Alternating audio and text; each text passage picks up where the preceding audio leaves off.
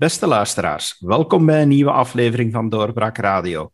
Ik ben uw gastheer David Geens en vandaag heb ik in de studio twee gasten die enorm gespecialiseerd zijn in economisch en financieel nieuws. En ik verwelkom dan ook met heel veel plezier Pascal Pape en Stefan Willems. Welkom, heren. Hallo, goeiedag. Goedemiddag. Het onderwerp waar ik graag met jullie vandaag wil over praten is inflatie. Er wordt de laatste tijd wel meer over inflatie gesproken. En het valt me daarbij op dat dat misschien eigenlijk komt omdat we al een heel lange periode weinig of geen inflatie hebben. Meneer Pape, hoe komt dat eigenlijk dat, dat de inflatie historisch zo lang zo laag staat? Wel, het klopt inderdaad dat de inflatie al lang relatief laag staat. Eh, dat heeft te maken met verschillende zaken. Heel wat ondernemingen die werken heel efficiënt, die werken heel kostenbewust. Uh, er is heel veel nieuwe technologie. Denk maar aan de belangrijke rol die het internet heeft gespeeld de afgelopen tientallen jaren.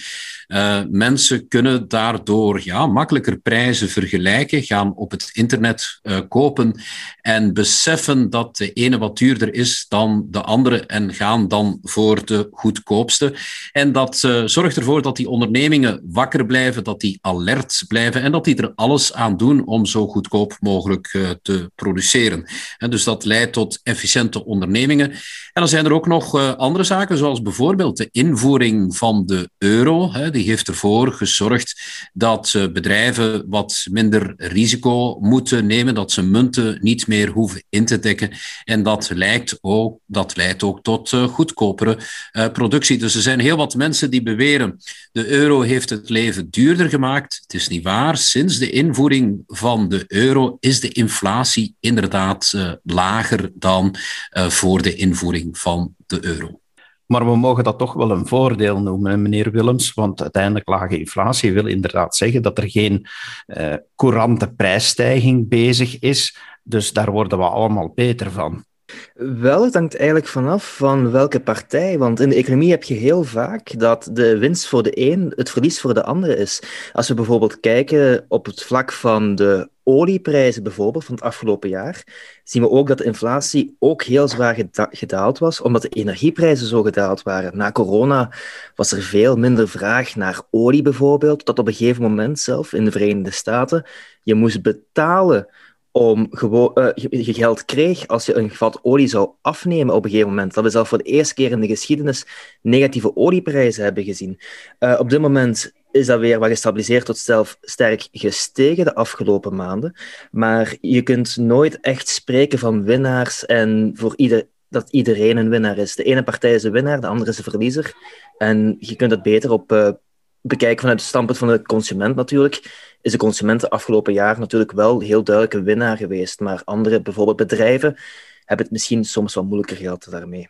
Ik hoor ook dat ons economisch model eigenlijk wel toch uitgaat van een zekere inflatiegraad. Waar komt dat eigenlijk vandaan? Waarom, waarom is er inflatie nodig in de meeste economische modellen? Wel, heel veel mensen, of ja, economen gaan ervan uit dat als er geen inflatie is, gaan bepaalde economen ervan uit dat mensen hun aankoopgedrag gaan uitstellen. Als je weet dat volgend jaar bijvoorbeeld diezelfde televisie iets goedkoop, dat is de economische theorie, als bepaalde producten lager geprijsd zijn, kunnen gezinnen hun, uh, hun aankopen gaan uitstellen. Ik ben het daar eerlijk gezegd niet altijd mee eens in alle gevallen. Bijvoorbeeld met televisies uh, zie je heel duidelijk dat mensen eigenlijk gewoon naar de meest nieuwe modellen gaan en dat je inderdaad door technologische innovatie ziet van dat dat fenomeen minder speelt, wel bij de oudere versies natuurlijk. Um, maar ja, daar kun je over debatteren. Um, dus ja, het, men gaat er heel vaak vanuit van dalende prijzen zorgt ervoor dat gezinnen hun aankopen uitstellen en dat daarom er een klein beetje inflatie nodig zou moeten zijn. Plus dat ook we met een heel grote schuldeneconomie zitten. Dat zorgt ervoor, wat inflatie, dat die schuldeneconomie wat draaglijker wordt. Als de prijzen stijgen ieder jaar en je schuldenniveau blijft op hetzelfde niveau, wordt het telkens makkelijker om die schulden makkelijker en makkelijker af te lossen. Dus daarom is zeker voor overheden het wel interessant om een bepaalde vorm van inflatie te hebben. En zeker geen deflatie, waardoor die schulden nog moeilijker betaalbaar worden op lange termijn. Meneer Pape, is inflatie te sturen? Heeft een overheid middelen om daarop in te grijpen? Inflatie is uh, wel wat uh, te sturen. Hè. De overheid kan daarop toezien. De centrale banken kunnen daar ook op toezien. Ze kunnen de rente wat hoger zetten of wat uh, lager zetten. Um, overheden die kunnen het wat makkelijker maken of wat moeilijker maken om geld te lenen. Als bijvoorbeeld consumentenkrediet flexibel wordt toegestaan, dan kunnen mensen wat meer kopen. En dan zou dat de inflatie wat kunnen sturen. Maar heel vaak hebben uh, die machtigen der aarde, zowel uh, op politiek vlak en de centrale banken, ja, te weinig macht om die inflatie te sturen. Hè. De centrale banken die zouden wat graag hebben dat die inflatie weer richting de 2% gaat. En volgens sommige centrale banken mag het zelfs best nog iets hoger zijn. Maar dan zijn er uitzonderlijke factoren, oogsten die heel goed lukken of die mislukken. Ja, corona bijvoorbeeld, hè, dat heeft er ook voor gezorgd dat mensen wat minder gingen consumeren. Stefan meldde al de olieprijs, hè, dat was een serieus gevolg dat daar veel minder vraag uh, naar was. En dat soort zaken, corona, uh, oogsten, droogte en, en dergelijke, dat kunnen overheden en centrale banken natuurlijk veel minder sturen. Om de een of andere reden hebben centrale banken heel graag dat de inflatie ongeveer 2% is. Um, maar we zitten er vaak verder van. Hè. En als we gaan kijken naar Japan bijvoorbeeld, daar hadden we jaren van deflatie. Dat was niet bepaald goed. Hè. Dus dalende prijzen, je zou zeggen dat is goed. Maar voor de economie was dat eigenlijk uh, niet goed. Uh, dus men probeert dat te krijgen uh, in de richting van 2%, maar dat is niet altijd zo eenvoudig. Dus de trucken die men heeft, de monetaire politiek, zoals men dat noemt, die werkt niet altijd in de opdracht van de centrale banken, zeker van de Europese Centrale Bank, daar staat inderdaad dat ze streven naar een inflatie van om en bij, maar liefst niet hoger dan de 2%. Waarom is dat heel uitdrukkelijk een opdracht? Van waar dat cijfer 2? Waarom 2%?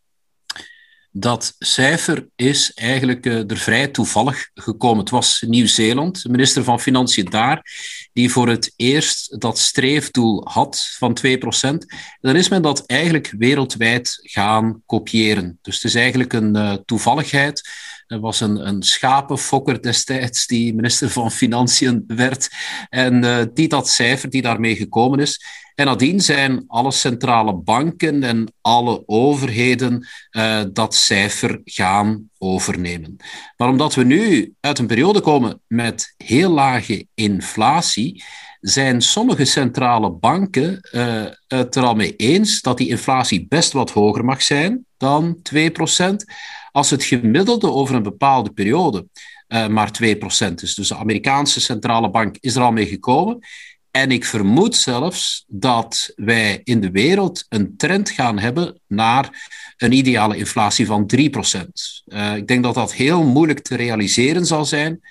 Maar als ik me niet vergis, uh, zit dat al in het streefdoel van Nieuw-Zeeland. Dus dat men daar een monetaire politiek heeft waarbij we zegt inflatie mag ook 3% zijn. En bij andere centrale banken gaan we dit ook zien. Waarom? Omdat dat een deel van de oplossing is voor het gigantische schuldenprobleem. Tijdens corona zijn die schulden nog verder opgelopen. Dus misschien kan je dan met geldontwaarding, want dat is inflatie per slot van rekening, kan je er dan ook voor zorgen dat de reële waarde van die schulden die uitstaan, dat die wat zakt. Geld wordt stilaan waardeloos. Dus hopelijk worden die schulden dan ook stilaan uh, waardeloos. En dan, uh, dan is dat schuldenprobleem uh, minder, minder groot. Maar ja, zoals we net al zeiden, 2% is ideaal, of misschien is 3% ideale inflatie. Maar daarom heb je dat nog niet zomaar meteen. Een van de middelen die een centrale bank heeft, is om te gaan sleutelen aan, aan, aan, aan het geld in omloop, geld gaan drukken, bij wijze van spreken, hoewel het niet meer allemaal natuurlijk effectief gedrukt wordt, hè, meneer Willems. Maar dat is toch de afgelopen jaren al veel gebeurd. Waarom heeft dat dan geen invloed gehad op de inflatie? De vraag is natuurlijk, we hebben wel de We zien wel degelijk, inflatie is eigenlijk een stijging van prijzen. En wat zien we eigenlijk? De afgelopen jaren hebben centrale banken inderdaad heel veel financiële producten gekocht op de financiële markten. En we zien wel degelijk dat er een effect was op de prijzen van die financiële producten die men heeft gekocht. En dat waren heel vaak staatsobligaties. We zien bijvoorbeeld dat de prijzen van staatsobligaties, die men eigenlijk een hele grote sommen elke dag opnieuw koopt, eigenlijk heel hoog de, ja, de lucht zijn ingepompt. En je ziet het ook vandaag bijvoorbeeld, want voordat we eigenlijk deze dit gesprek waren begonnen, was ik aan het kijken naar de obligatieveiling van Griekenland. En vandaag heeft Griekenland voor de eerste keer geld willen ophalen op 30 jaar tijd. En dat is een gigantisch succes. We hebben nu gezien dat de vraag naar die obligaties uit Griekenland 11 keer tot 10 keer zo groot was dan eigenlijk het aanbod. En vandaag gaat Griekenland waarschijnlijk op 30 jaar tijd geld kunnen ophalen rond een rente rond de 1,69 procent. Dat is een bedrag dat we enkele jaren geleden niet hadden kunnen voorstellen, uh, tien jaar geleden of 15 jaar geleden, in de, in, de, in de crisis van de financiële crisis. Maar vandaag zien we, oké, er is een heel grote vraag naar die obligaties. En dat heeft ook te maken met centrale banken die ook opkopen. Waardoor men eigenlijk weet van, ja, door het opkopen van financiële obligaties zakt de rente heel vaak. En worden die producten, ook al zijn ze van Griekenland, waar eigenlijk een debiteur is met een heel grote schuldenlast, ineens heel aantrekkelijk. En dat is toch wel een fenomeen dat we zien. Maar, dus om uw vraag te antwoorden, we zien wel degelijk inflatie in de financiële markten. Ook de huizen bijvoorbeeld. In België bijvoorbeeld zijn de huizen gestegen met prijzen gestegen met 5,5%, 6% dit jaar. Maar in de echte economie valt het nog best mee. Van het moment dat dat geld gaat stromen naar de echte economie, kan ook daar inflatie gaan gebeuren. En dat, zien we, dat is niet de vraag, omdat men in de Verenigde Staten wel degelijk financiële stimulus geeft in de vorm van stimuluschecks in de komende maanden, is daar de vrees dat daar wel eens inflatie kan gaan komen in de Verenigde Staten. Omdat dit keer dat geld gaat stromen via uitkeringen naar de bevolking en dan ook rechtstreeks in de, in de economie gaat komen. En dat zou het verschil zijn tussen nu en bijvoorbeeld de afgelopen jaren. Dat dit keer dat geld wel eens naar de e-, echte economie kan gaan daar valt dan inderdaad al het woord vrees op in wat dat u net zegt. Want de laatste weken, wanneer het woord inflatie valt, dan lijkt er altijd toch wel een negatieve klank te zijn in die berichtgeving. En is het iets van, oei, er lijkt terug inflatie te komen, terwijl we daarnet zeiden, oké, inflatie die onder controle is, is misschien niet geheel ongezond voor een economie. Dus van waar eigenlijk nu die vrees voor, voor inflatie en, en, waarom, dat er, en waarom is er zulke negatieve berichtgeving momenteel van oei, er zou wel eens een hogere inflatie kunnen aankomen?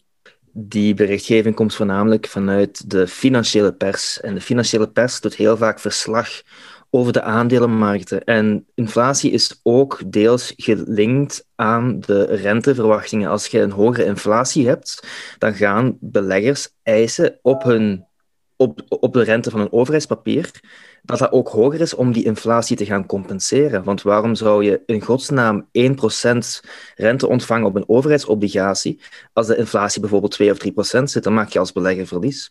Dus wat ga je dan zien heel vaak? In een normale markt gaan dan, waarin geen overheidsinterventies zijn van centrale banken, ga je zien dat beleggers niet meer die overheidsobligaties gaan kopen en meer gaan naar ja, een hogere rente gaan eisen.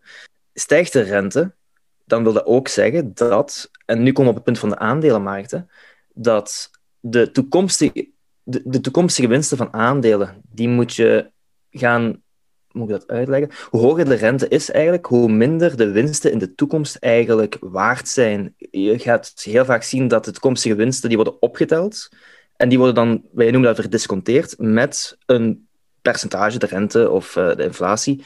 En hoe hoger dat, hoger dat percentage is, hoe minder waard de winsten in de toekomst zijn voor de belegger eigenlijk.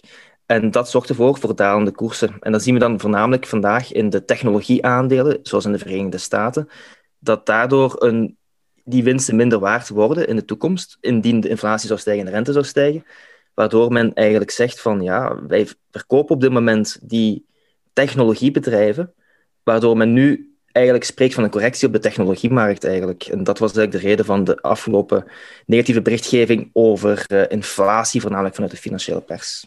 meneer Papen, die inflatie en, en dan ja, de gevolgen die meneer Willems net aangeeft naar aandelen, dat is natuurlijk slecht nieuws voor wie belegt in aandelen, maar is het ook slecht nieuws voor, voor die bedrijven zelf, eh, wiens waarde dan vermindert? Niet noodzakelijk. Voor een bedrijf maakt het eigenlijk niet zoveel uit wat de koers is van het aandeel. Dus die bedrijven die kijken naar de operationele activiteiten.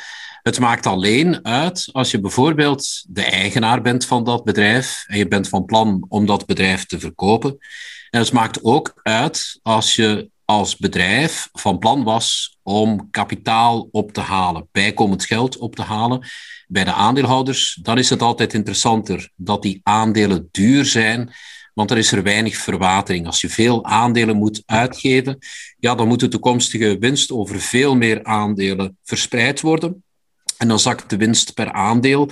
En uh, dat is natuurlijk niet prettig. Hè? Dus het is altijd prettiger als je dure aandelen kan verkopen dan uh, wanneer dat je goedkope aandelen moet uh, verkopen. Hè? Dus dat is interessanter. De meeste bedrijven die kunnen best hun prijzen aanpassen. Hè? Er zijn heel wat goede bedrijven die er ook geen probleem bij hebben om bijvoorbeeld die inflatie te volgen of nog sterker hun prijzen te verhogen. Dus als je makkelijk 2%, 3% extra kan rekenen voor je product, ja, dan is er eigenlijk uh, niet zoveel nadeel. Uh, dan kan je die duurdere grondstoffenprijzen betalen. Dan kan je ook de hogere lonen van je werknemers zonder probleem uh, betalen. Hè, wanneer dat de kopers, de klanten niet afhaken. Wanneer dat jouw product plots 2 of 3 procent of 4 procent duurder wordt. En er zijn heel wat bedrijven die dat kunnen. Dus die bedrijven die hoeven zich geen zorgen te maken. En die bedrijven hoeven zich ook geen zorgen te maken wanneer dat de rente wat stijgt. Want voor een bedrijf, voor een goed bedrijf, maakt het eigenlijk niet uit of dat zij kunnen lenen aan 1% of 3%. Voor een bedrijf is het het belangrijkste dat de economie groeit, dat er vraag is naar producten, dat mensen geld hebben dat ze kunnen uitgeven. En ja, in Amerika hebben ze dus weer een paycheck uh, gehad, of een check van de overheid, zeg maar. Dus ze kunnen weer wat meer geld uitgeven. Dus bedrijven, de meeste bedrijven hoor je niet klagen. Heeft het dan nu voornamelijk gevolgen voor wie belegt? Moeten we de beleggingsportefeuilles die we aanhouden als goede huisvader, moeten we die nu terug onder de loepen nemen en daar nieuwe accenten gaan inleggen? Ja, dat kan interessant zijn. Hè? Dus zoals Stefan net al zei, het is vooral van technologiebedrijven dat er heel hoge winsten verwacht worden in de toekomst. En die hoge winsten, de waarde daarvan, die wordt wat minder door uh, de inflatie of door de stijging van de rente. En dan zou je wat meer kunnen gaan naar value-aandelen of waarde-aandelen. En dat zijn aandelen die de laatste jaren een beetje verwaarloosd werden. Dus de laatste weken, uh, sinds begin dit jaar, uh, zeg maar, zien we meer en meer interesse voor die vergeten aandelen. Die worden van onder het stof gehaald. Dat is niet slecht, hè, want op de Brusselse beurs bijvoorbeeld zijn er ook nogal wat van die vergeten aandelen, van die zogenaamde value-bedrijven. En die hebben zien stijgen uh, dit jaar. En technologieaandelen die zijn al wat minder waard geworden. Dat is ook niet zo verwonderlijk. Op tien maanden tijd is het aandeel van Tesla vertienvoudigd. Ja, dat is toch een beetje overdreven. Hè? Die aandelen die waren heel duur geworden. En uh, wat zie je vandaag de dag? Ja, men gaat naar een Volkswagen, men gaat naar een BMW. Hè, dat zijn aandelen die wat uh, goedkoper waren. En die worden herontdekt. En uh, moet je nu al je, je groeiaandelen, je, je technologieaandelen gaan verkopen? Nee, dat zou ik ook niet doen. Want uiteindelijk uh, gaan die vaak ook meer winst boeken de komende jaren. Dus, maar die worden wat goedkoper. En dat is goed, hè? die kan je wat goedkoper inslaan vandaag de dag. Dus um, een belegger die iedere maand een beetje kan beleggen, die zou eigenlijk ook niet moeten klagen, want die technologieaandelen waren fenomenaal gestegen. Wat we nu zien op de beurzen is dat de toestand weer een beetje normaler wordt. Dat er wat lucht kan uit die ballon. En als er wat lucht uit die ballon is, ja, of uit die zeepbel, hè, dan is de kans minder groot dat die uit elkaar gaat spatten. En ik denk dat we daar allemaal beter mee worden. En ook opletten dat het eigenlijk ook een uh, geografisch fenomeen is. Als we gaan kijken naar de rentes, zowel in Europa als in de Verenigde Staten, zien we eigenlijk dat het voornamelijk een Amerikaans probleem is. In Europa zijn de rentes wel degelijk gestegen, maar niet op zo'n hoog niveau. In België betaalt je nog steeds, ik denk op tien jaar tijd, de Belgische overheids rente is daar nog steeds rond het nulpunt, ik denk rond de 0 procent. In de Verenigde Staten is dat 1,6 procent, um, ik denk 1,63 procent op dit moment. Dus het zijn echt wel geografische problemen, waarvan het ook in de Verenigde Staten veel groter is dan in Europa. En zou je daarop willen inspelen als belegger en je zou een hogere rente gaan verwachten, dan kun je bijvoorbeeld gaan kijken naar, ik zeg maar iets typische het is een sector waar ik zelf niet warm voor loop, maar bijvoorbeeld banken. Banken die eigenlijk uh, kunnen genieten van door eigenlijk goedkoop, uh, duurder eigenlijk hun leningen te, uh, uit te lenen en tegen een gelijkaardig percentage geld op te halen, waardoor hun rentemarge stijgt. Dat zou goed moeten zijn voor hun marges. dat zijn dan potentiële winnaars bijvoorbeeld bij eh, stijgende inflatie worden de prijzen duurder. Is de consument dan te dupe of, uh, gaat, die, of gaat die er ook voordelen van, van ondervinden? In België heb je de loonindexen, dus uh, zo erg is dat niet voor mensen die ja, een, een uitkering krijgen of die hun loon, hè, salaris, aan die index verbonden zien. Dus dat is niet zo erg. Um, dus als het leven wat duurder wordt, in principe ga je dat ook wat meer verdienen. In andere landen is dat ook, maar dan zonder loonindex. Dus daar kan nog onderhandeld worden. Bij ons is dat veel minder het geval. En uh, ja, dus als je wat, uh, zolang dat je wat meer inkomen hebt, uh, je salaris of je vervangingsinkomen, dan is dat niet zo erg dat het leven wat duurder wordt. Het is eigenlijk van alle tijden. Hè.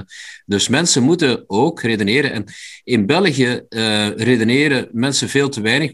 ze moeten beseffen dat geld op den duur waardeloos wordt. Dus cash geld, eh, fiat geld, euro's of dollars, die worden altijd maar minder waard. En dat is inflatie en dat is van alle tijden. Wat je dus vooral niet mag doen, dat is je geld oppotten. Het is heel goed dat mensen sparen. En Vlamingen zijn een sparend volk en ik vind dat fantastisch. Ik ben daar trots op. Uh, pas op, er zijn wel, ja, het is een gemiddelde, hè, je moet daar altijd voor oppassen. Maar wat Vlamingen helaas ook veel vaak te doen, is ze laten dat spaargeld voor eeuwig en altijd op een spaarrekening staan. En op een spaarrekening krijg je sowieso weinig interest, tegenwoordig zelfs eigenlijk geen interest. En dat geld wordt ondertussen jaar na jaar wat meer waardeloos. Ja, dan ga je erop achteruit. En dan zal je merken wanneer dat je naar het rusthuis moet, dat je verdorie hard hebt gespaard in je leven en dat er weinig overschiet van dat geld. Dat is het monster dat inflatie heet. Maar als je investeert, gelukkig investeren heel wat Vlamingen in hun huis, dat is sowieso goed. Want de waarde van dat vastgoed stijgt mee. En heel wat verstandige Vlamingen die hebben ook een uh, beleggingsportefeuille of die doen aan pensioensparen. Dus die zitten wat in beleggingen. Dat is ook goed, hè, want die aandelen die stijgen ook. En op lange termijn doe je zo een goede zaak.